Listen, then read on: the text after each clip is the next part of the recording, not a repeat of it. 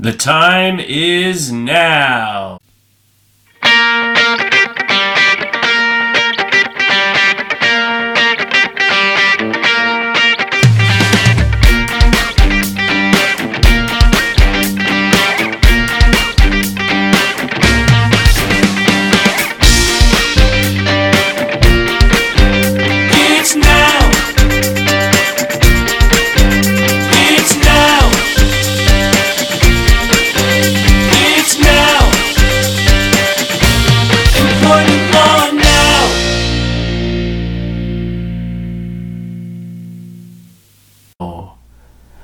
Volume 7, Episode 128. This is Employment Law Now. I am Mike Schmidt, your host of the podcast and the Vice Chair of the Labor and Employment Department here at Cozen O'Connor.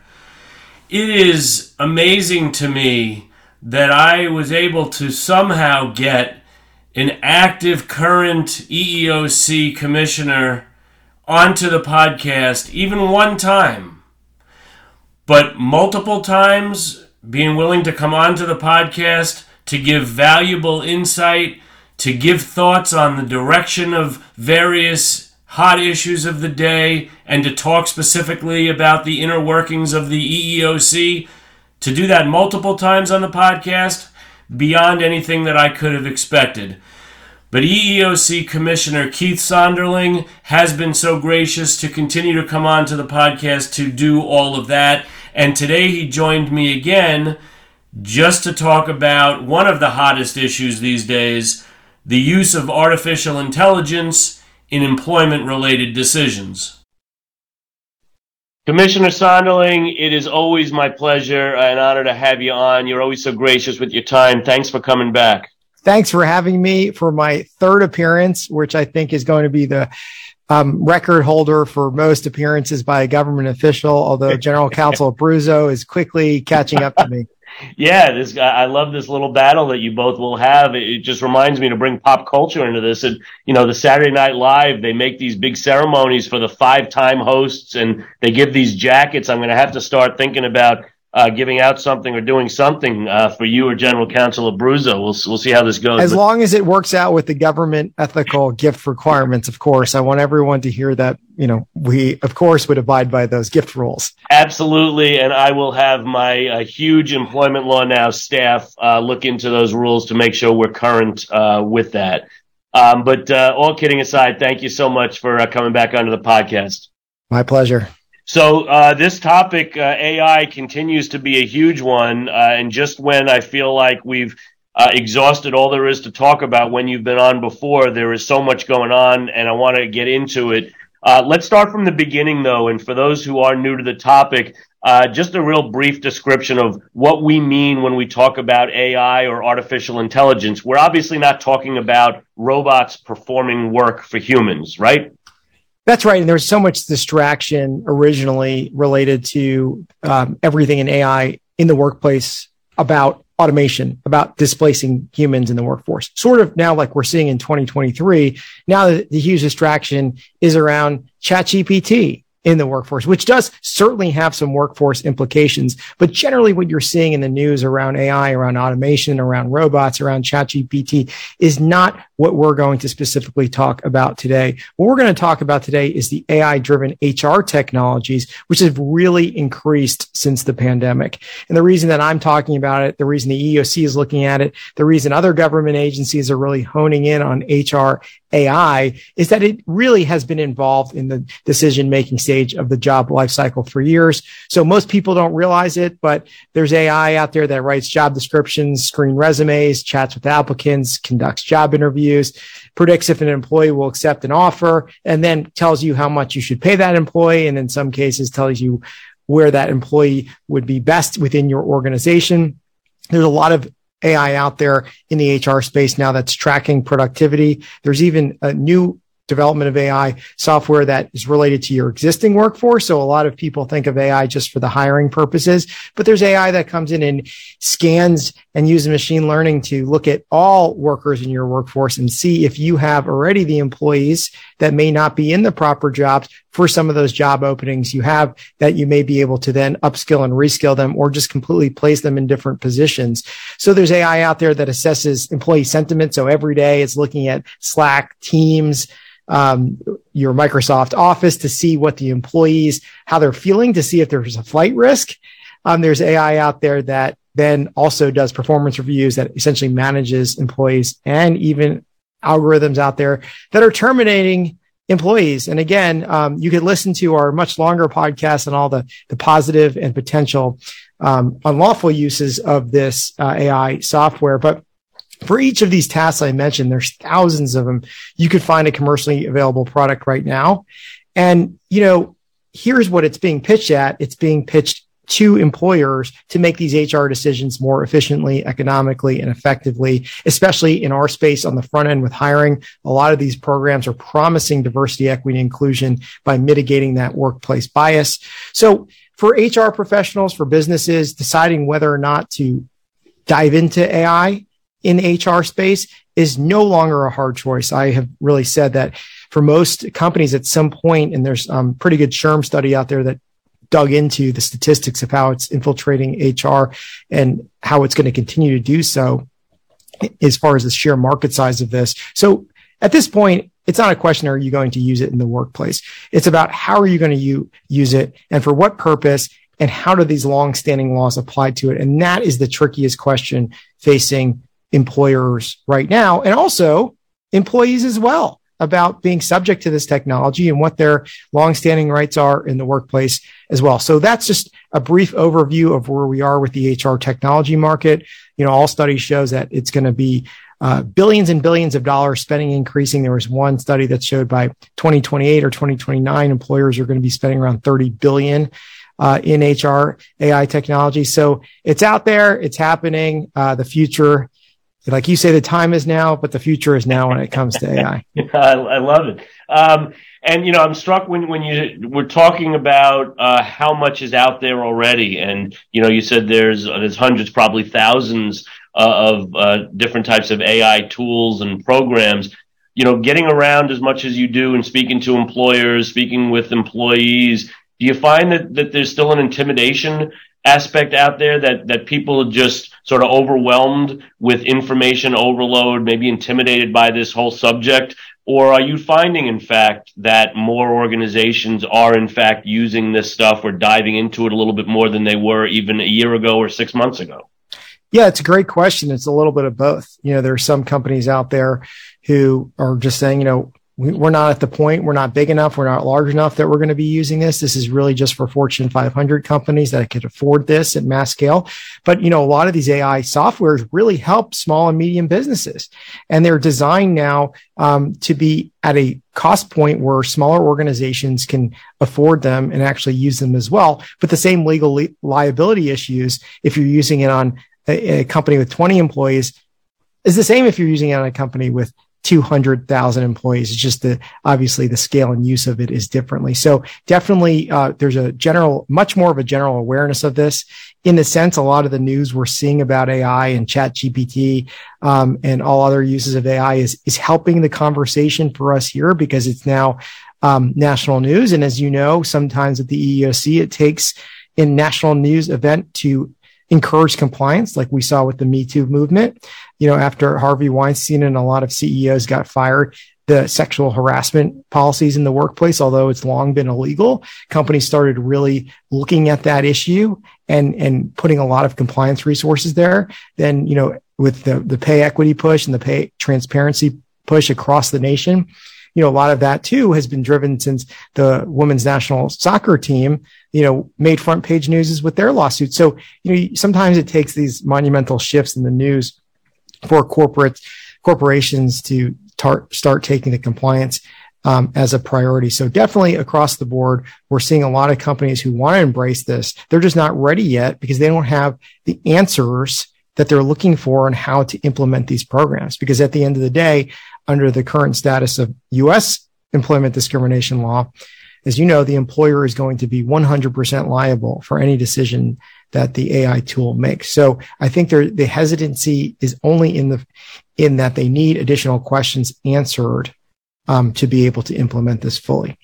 And one of the interesting uh, aspects of where we are now is we sort of have a timeline being developed, particularly uh, over the last year and a half or so through the EEOC. And I want to get into that and get some of your thoughts on that. But I am curious, just from a, I guess, a personal standpoint, uh, Commissioner, uh, you continue to speak and write quite a bit on this topic. What drove your initial and I guess continuing interest in artificial intelligence?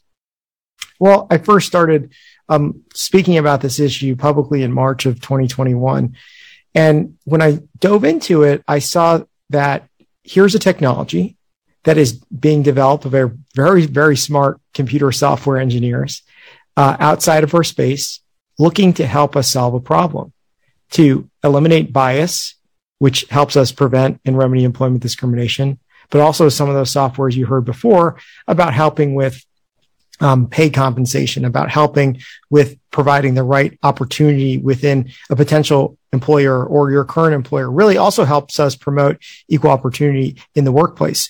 And as we see technology infiltrate other areas, I just knew it was going to happen here. So I also then saw from my lawyer perspective is that it was already being used out there on a mass scale. And with no guidance, no best practices, no general awareness of the potential legal ramifications, and no significant enforcement or litigation yet. So when I started raising awareness of this, coming, you know, from my background, I want to see that the best practices and guidance being made in a collaborative effort with all stakeholders involved, not through how we've seen guidance made before, which is through federal law enforcement or through the legal system after the fact. So for this to be able to flourish, to this to actually be moving forward in its intended consequences to eliminate bias in the workforce, we all need to get involved. We all need to help and we all need to make sure we're still at a critical point here now and then before that continued adoption occurs, before that complete mass adoption occurs, that we could still lay out how to comply with the longstanding employment laws that all these programs are being applicable to. So that's why I'm passionate about it. That's why I got involved because unlike other areas and unlike other eg- regulations, which occurs after the fact, that post enforcement in litigation and federal investigation of how guidance is being made, that doesn't help anybody. So that's what I was trying to prevent here. You know, one of the things that, that a lot of us always talked about when we were dealing with social media and, and when, excuse me, the proliferation of of uh, activity and statements on social media and all the time we would always say how you know it's not about having new laws or new rules uh, when it comes to social media but the challenge was applying the traditional EEO rules to this new forum. Uh, it wasn't conduct or statements happening at the physical water cooler in the office but now it's conduct and statements happening at the virtual water cooler. And in some respects uh, it's sort of the same thing going on here. We're not changing the laws or dealing with new laws when it comes to EEO issues. We're trying to uh, apply EEO laws that have been around now forever to new technologies and uh, new ways of doing HR related business. And that's 100% right. And that gets lost in a lot of these discussions. That gets lost in, in a lot of equations as we'll talk about, you know, what other states, cities, and countries are doing when it comes to that sort of regulation approach that, oh, how do we apply this? Do we need new laws? Do we need new regulations? There's complete regulatory uncertainty. In the meantime, implement this. In the meantime, buy this software.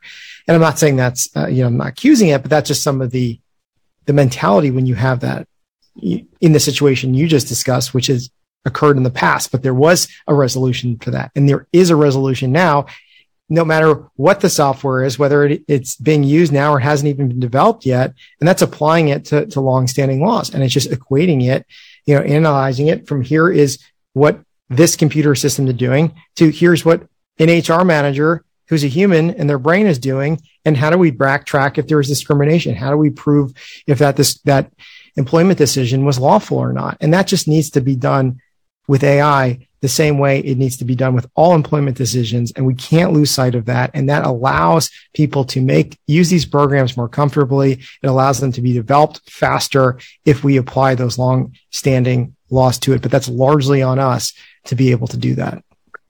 All right, great. And so, what I'd like to do is uh, walk through uh, the sort of timeline that I have here from the EEOC from the past year and a half or so, uh, and get your comments and, and thoughts at, at, each little milestone point here. So, I started October 2021. Uh, the EEOC created the Artificial Intelligence and Algorithmic Fairness Initiative. It's a nice sounding uh, title there. What prompted that, and what exactly was that initiative? Well, this was a, a formal initiative announced by the uh, chair of the EEOC, um, which then made it a commission priority. So prior to this, you know, I was out speaking and writing and discussing this myself. But then, you know, when it became a formal EEOC initiative, which the chair has the power to do, um, then it really let the world know that this, as an agency, not just as an individual commissioner, we're looking at this issue and we're going to dedicate resources, um, both on the compliance side and on the enforcement side to this very important issue.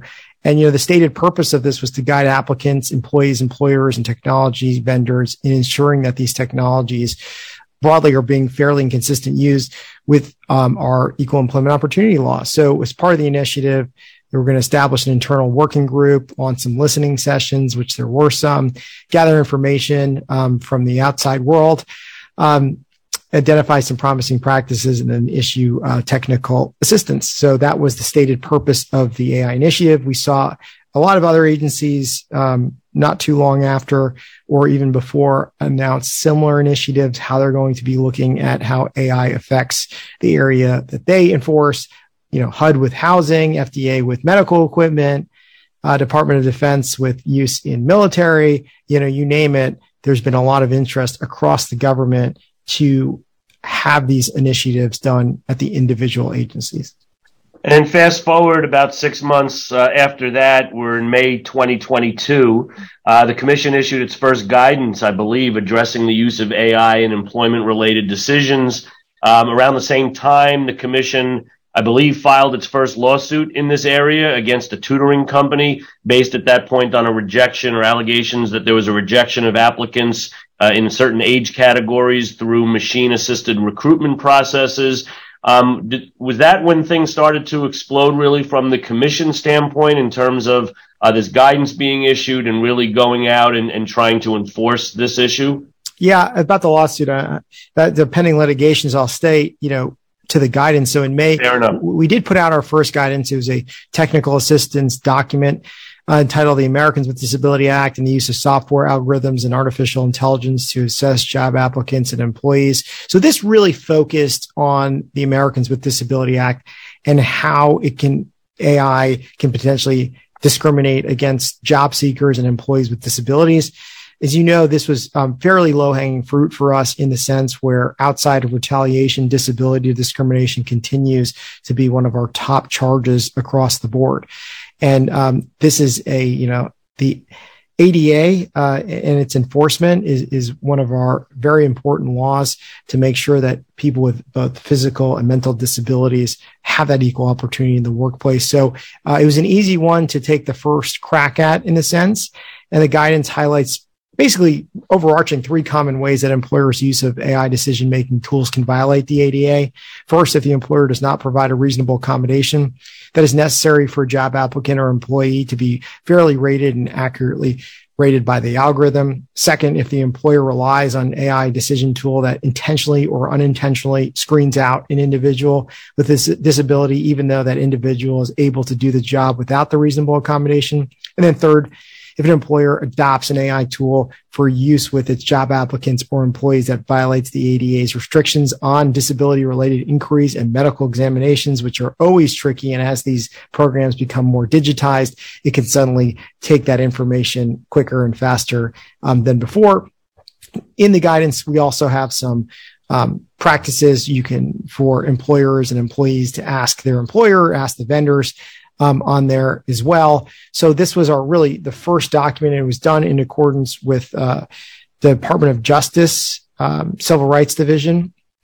And uh, so this came out in May. It was our first and so far only uh, technical assistance guidance on uh, AI in the workplace. You know, for me, I don't at all think that we should have started anywhere else but the ADA. As I said, it really affects a lot of individuals, especially um, those trying to enter the workforce with a disability that are going to be subject to these um, very highly, sometimes highly technical, highly digitized tool. You know, my criticism in a sense was that this was not done in an open forum in the sense where it did not go out for rule, uh, comment to the public. And I think like everything related to this should have much more public involvement, which as I'll discuss in a bit about the whole ecosystem when it comes to AI. You know, for us just to issue this document without the public seeing it and being able to complement it, I really think hurt the document. I think in a way, there's a lot of accusatory statements towards employers in there about the assumptions of using some of these products, the assumptions that employers are using this in an unlawful way, which is just not true. So if it goes out to public comment, then the public and employers and vendors can say, no, we're not using it that way. Here's how we're using it. Or vendors saying, we're not even developing, you know, products. And I think there's an example in there, um, which I didn't like about keystrokes and, you know, just assuming employers are using keystroke monitoring. You know, employers can write in and say, you know, we're not using this or vendors can say this is not how it's designed. So that's the really the benefit of having this in open public forum. And, you know, when I come from the wage and hour division at the Department of Labor, everything. We had vast rulemaking authority there, as you know, and, and often do yeah. podcasts on. Everything was done in a, in a public light. Um, every um, rule went out for public comment. And here at the EEOC in the past, there's been a lot of guidance that has gone out when we put out religious guidance, when the harassment draft went out during the um, Obama administration, you know, people were able to comment that. And I really think because this is an area where that is outside of our wheelhouse when it talks about the technology, everything being done like guidance like this and anything we do forward needs that input from all the different groups involved. And it's interesting because, as you said at the start, you know, you've you've been gracious enough to come on here uh, a few times, and one of the things that I was really struck by the very first time you came on the podcast is you were talking at that time about how transparency uh, is a big thing for you. And, and when you got to the EEOC, one of the things that you really wanted to do was to make things more transparent at the EEOC. And it sounds like, at least for that guidance, uh, you know, on the AI and the ADA, um, that might not have been as transparent a process as you would have liked it to have been. Uh, it was not, and, and, it could be, and it should be um, moving forward.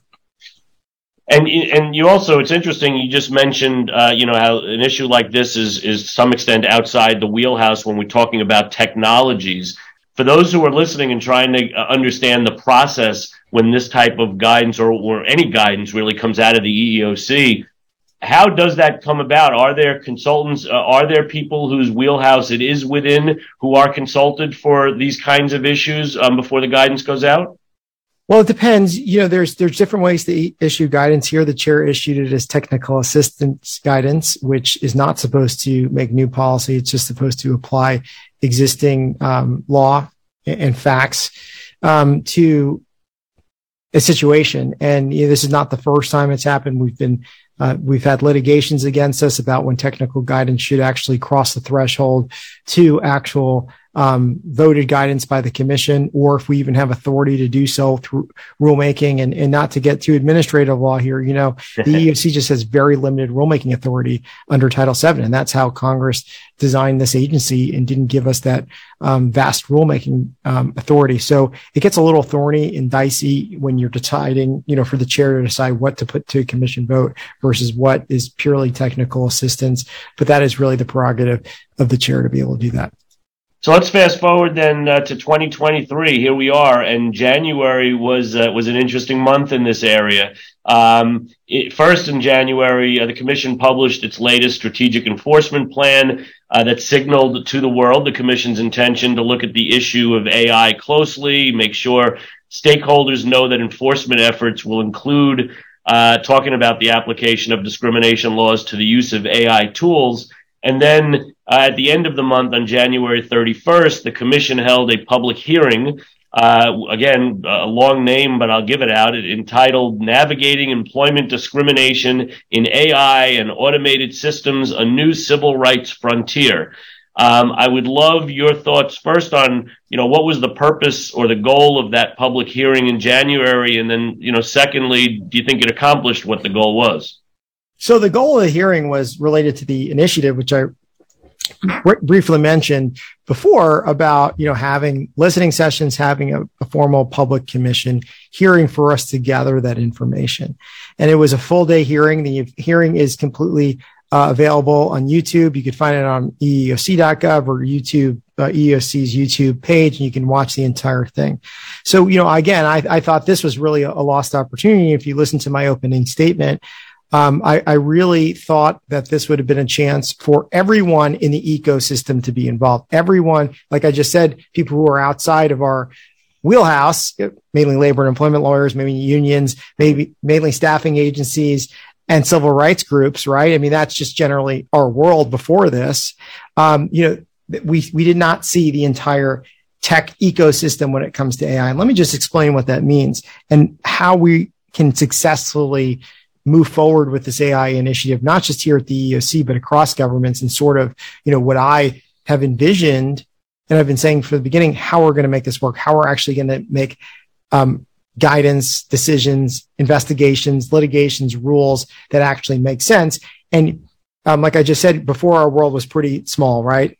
Like unions, employers, civil rights groups. Now, because we're playing in the tech space, it's a much broader world.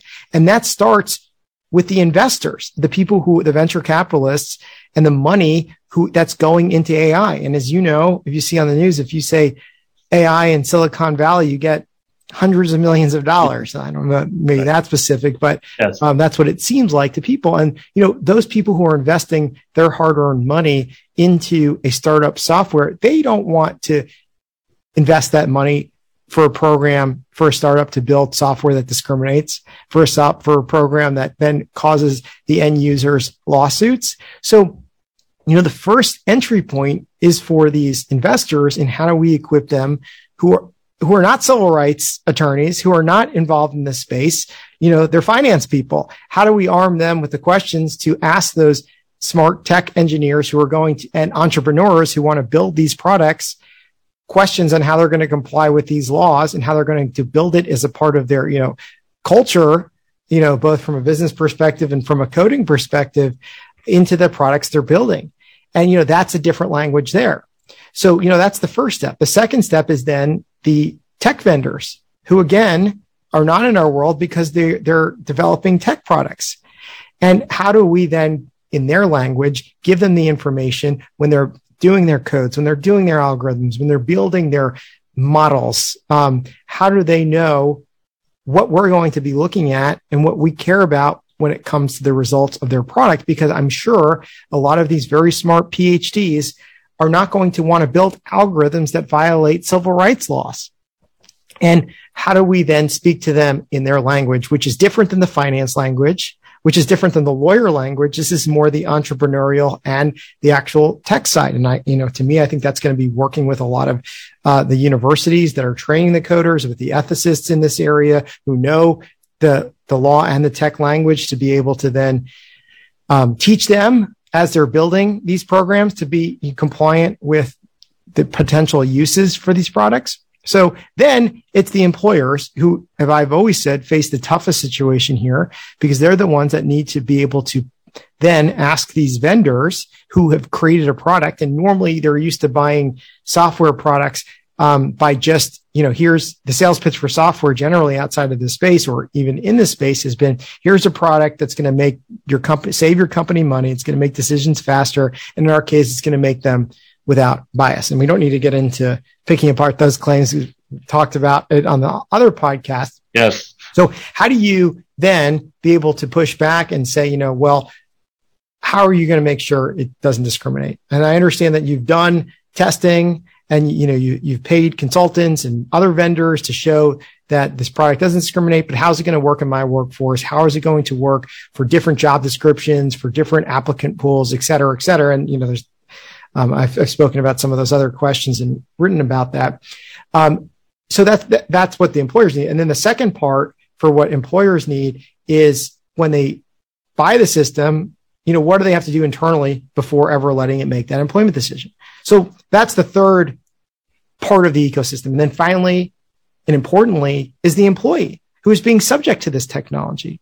You know, what do they need to know to make sure that they feel comfortable using these, you know, being subject to these softwares in accordance with the long-standing laws that apply to them? And what obligations do they need from their employers or what rights do they have? And it's getting more complicated with some of the data equations in there um, about the use of their data and what they're being subject to when you get into facial recognition and recording and storage and all that. So, you know, that's, that's our world here, which is different than the world I just, that we're used to. So for me, for this hearing, it was a missed opportunity in the sense where we could have had everyone there and everyone could have told the commission, the commissioners, because you had all four of us there live um, online of what, you know, how we solve these issues, what those issues are, because nobody is inviting the EEOC into those VC pitch meetings. Nobody's inviting the EEOC when, yeah. you know, the engineers are sitting there coding. Nobody's inviting the EEOC in the sales meetings, right? Nobody's inviting the EEOC when they're testing it, uh, you know, internally. So we're not there. And this is an opportunity for it very publicly for everyone, you know, for us to hear it for the first time in a situation where that dialogue is encouraged. Instead, what we got was, you know, more of the same and what we normally see out of hearings in uh, Washington, D.C. So I think there were 12, um, 12 witnesses. 10 of them represented employee side groups. Um, a vast majority of them were academics, and I'm not criticizing them. They, they provided very test, helpful testimony, and I, I know a lot of them, and they're very highly respected, but that's just one side of the equation. And what we heard was from a lot of people who've never actually been subject to an AI tool, who've never developed an AI tool, who don't have any responsibility to buy an AI tool, who have no skin in the game if the AI tool discriminates. It's just more of that, you know, hypothetical academic trade group discussion. And there is a time and place for that. But this could have really been the opportunity to do something different. And it was a missed opportunity in that regard. And I was very vocal about it in my opening statement because the vendors that I've, you know, spoken to and a lot eh, to their credit have been reaching out because they want to do this right. They don't want to buy a pro- sell a product that discriminates, right? They don't want to cause that harm to their, the, their customers. And right. they would have been willing to testify. And we would have really had for the first time the HR tech vendor community, you know, live under the lights. It was virtual under the Zoom. Mm-hmm. And then the, um, the, the customers out there, the employees out there who are being subject to this really could have seen it in action and gotten a lot of those potential insurances or importantly seen where those weak points are where we grilled them on as EEOC commissioners for them to go back and drive that change um, through this hearing. And that didn't happen. And we got more of the same of this hypothetical academic uh, DC speak. And I've been very vocal against that. That's not going to move the ball forward. And that's not what we need from our perspective now to actually make this all work from all sides. Well, for lack of a better term, do you see an opportunity for a do-over, uh, another hearing where we can sort of address what perhaps the uh, January 1st hearing didn't accomplish? Um, I hope so. That's, uh, you know, the, as, as you know, uh, at this agency, the chair controls uh, the agenda very much like, uh, in the House and Senate, the, the leader, the majority leader get to control what the senators and congressmen do. Um, very much like we see at the uh, NLRB, you know, the, the cases that are going forward. There's a chair of the of the board. There's a general counsel, um, and uh, Secretary of Labor gets to control what goes out. The wage and hour administrator controls what opinion letters are being um, sent. So um, outside of my control, but I've certainly been very vocal, and this is how we are going to make it work. And I just know all those different groups are willing to take that scrutiny from us, and we should encourage that. Can we expect, in terms of uh, further activity, uh, just to uh, piggyback on that for a moment, is there anything that we can expect or that you can um, comment on uh, we can expect from the EEOC, whether it's further technical assistance, further guidance, uh, anything else coming out of the EEOC uh, in the next, you know, few months, next year on AI issues? You know, I would imagine so. I don't have the answer to that, and it's a lot about what the priorities are here um, as you are talk about, and we'll be talking about with some of the nominees for the EEOC, whether it's the um, third commissioner to replace former chair Janet Dhillon or the general counsel. Um, that certainly will change the dynamic of what policies and procedures um, are coming forward. But look, it's not going away. It's in our draft strategic enforcement plan. It's in there and it's going to be a priority of the agency um, over the next uh, five years at least. So I would imagine we will be seeing a lot more there. And I just hope um, that it is done now in a more collaborative, public, open forum where everyone gets their say, because that's how we're going to have guidance that the vendors will comply with, employers will comply with, and employees can understand. And uh, before I, you know, end with uh, some takeaways, and it's really hard, and I'm not breaking news to you or any of the listeners. It's hard not to be so technical, and you know, in some respects, get into a lot of the weeds, and in other respects, you know, talk really broadly about this topic. But I always try to keep this practical for the listeners uh, and for employers in particular as much as possible. There is a lot out there, and you started talking about that, and we've got not only the EEOC uh, acting on this in some respect, but we've got a lot of states out there. New York is an example of that. We've been reading and seeing a lot uh, about their AI uh, related legislation, uh, which in some respects keeps getting pushed from an effective date standpoint. Uh, but there's a lot out there, and a lot of jurisdictions are doing things about this. You have it. I'd love your comment on what's going out uh, on out there generally when it comes to proposed proposals from other legislative bodies, other agencies. Do you have a thought on that? I do. I look, as I've said before, and you and I have discussed, you know, we should be anyone who wants to help out in this space. We could certainly use the help. And for states, cities, local governments, foreign countries to be committing to taking on this issue, which is going to be around for a long time, we should commend them for their efforts. But at the same time, it risks not only this patchwork of different regulations based upon states, if they aren't coming out with something completely new and innovative, which I've argued is not necessary, then all it's going to do is really cause chaos and cause confusion. And what we're seeing with, with New York, with the with the issues from employers trying to comply with it. It's like, okay, if you, you're now requiring a pre-deployment audit or yearly audit or, or disclosure of, you know, the results of the audit. Well, what does that mean? What is that ultimate standard in testing you're going to use? Because if you tell employers what the test is to use, then they're going to use it, right?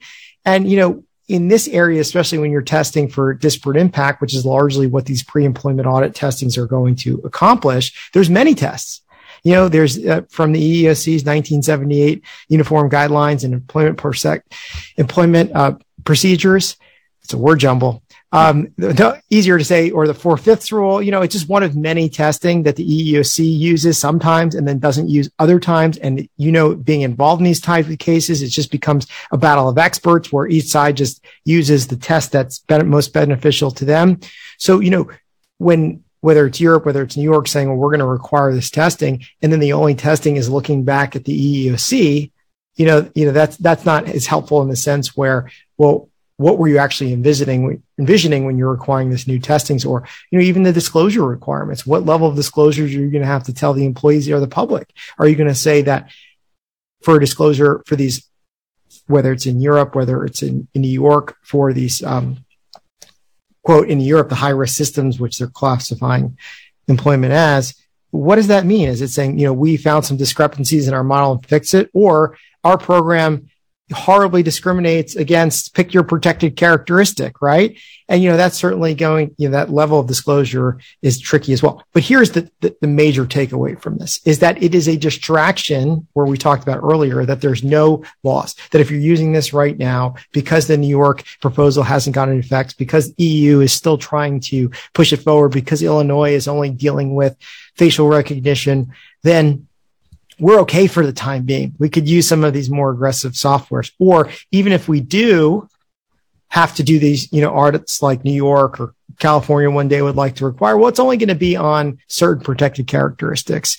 And we don't need to do that testing in advance for other protected characteristics. As you know, the EEOC law applies in every state and all the territories.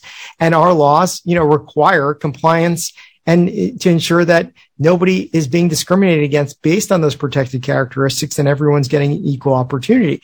So if you're going to then be doing an audit because New York tells you to do an audit on two protected characteristics or three protected characteristics, are you just going to ignore the other ones that the EEOC is going to matter as well. So, you know, just boiling it down, employers right now don't need to wait for new legislations to go into effect. There's nothing preventing them from doing these same pre-deployment audits using long-standing discrimination law. And that's by looking at the results, which is all an EEOC investigator who's not a computer scientist. I'm not a computer scientist. You're not a computer scientist. I can guarantee that.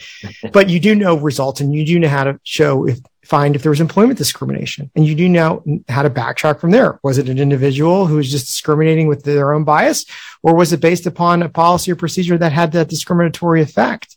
In a sense, in a sense, using AI makes it more transparent because right now, if we see discrimination and it's from one hiring manager, all we're left with doing is deposing them and hopefully, you know, they tell us that they discriminate, which of course never happens. But, you know, with this, the AI and transparency of it is that, well, now you have clicks and records of what went in the data set, what into what in the algorithm, who had access to it. So in a sense, it could become more transparent there, but you don't need to wait for the EEOC. You don't need to wait for other government agencies to, um, to come knocking to do or require you to do these audits. Just like right now, a lot of companies for a long time have done wage and hour audits for overtime and minimum wage, have done misclassification audits for independent contractor versus employee. Or now we're seeing a big push, especially with the pay transparency laws related to pay equity audits. Right. And you can do that internally before any investigation, before any government tells you to, before any trial lawyer sends you a demand letter and, and fix it.